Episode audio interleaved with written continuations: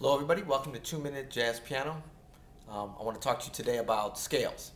Those of you that uh, know me or follow me know that I'm a big uh, proponent of practicing scales, having that as a part of your daily routine. So I want to give you guys some different ways to do it creatively to keep it fresh and to challenge yourself. Some little things I've come up with.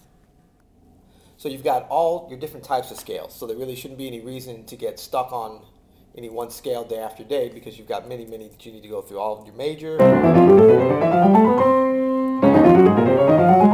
course, going through all the keys, your Dorian, dominant scale, um, dominant Lydian.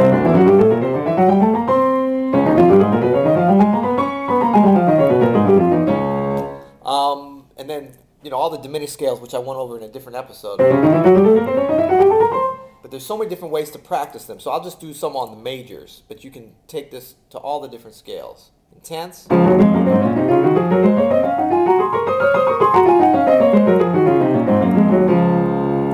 Quietly.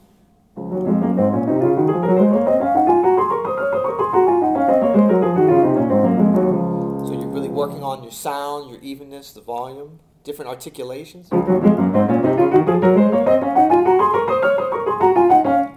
Etc. You can do all that at different tempos, taking through all the keys.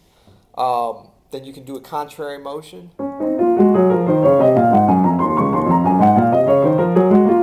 Contrary motion in thirds. And of course, that gets very interesting when you get into the diminished scale.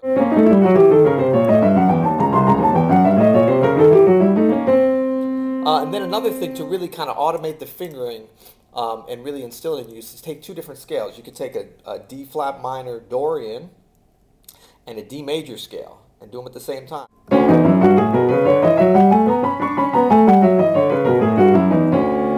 And you can do that in contrary motion. Basically, um, there's limited, limitless ways to practice scales. So let's keep that in mind. Let's keep it, you know, creative. Let's challenge ourselves. Take them in different ways, different sounds. Always trying to be musical. Okay? Happy practicing.